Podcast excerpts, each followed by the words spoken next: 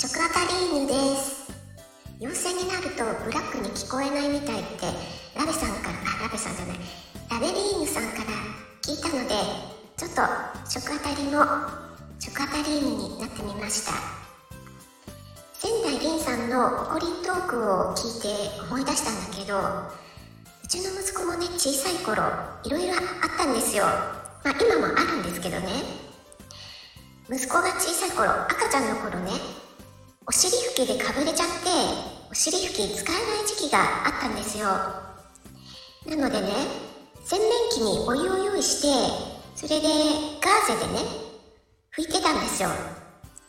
でまあ夫はねおむつも変えるちょっといいパパですよ風にねたまに変えてくれたりするんですけどあれ？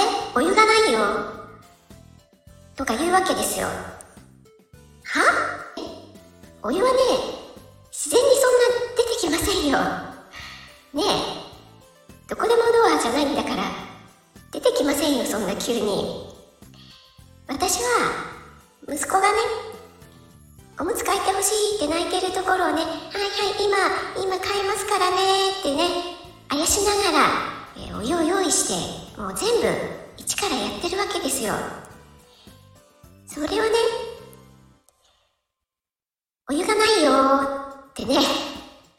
何ですかそれ？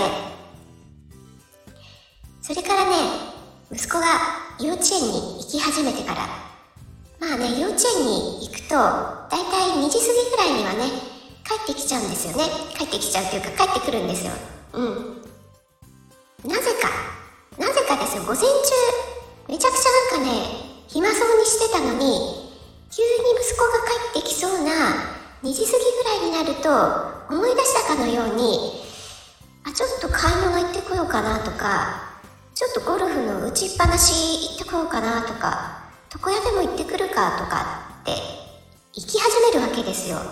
え今？なんか測ったかのように行くわけですよ。え今？午前中暇にしてたじゃん。あからさまにですね。くるとちょっと息子の見ててくれるとでもね言われるのを避けるかのように。とはいえですね息子だってもう幼稚園ですからねそんなつきっきりで面倒見てなくたっていい年齢じゃないですか。それをですねそういう風に言うわけですよ。あこれねたまたま思い出して言ってるわけでこんな過去のことをねほじくり返して今更どうのこうの言ってるわけじゃないですよ。今はね言ってないですよ。うん。今日はたまたま食アタリーヌになってみたわけで。あ、えー、それからですね。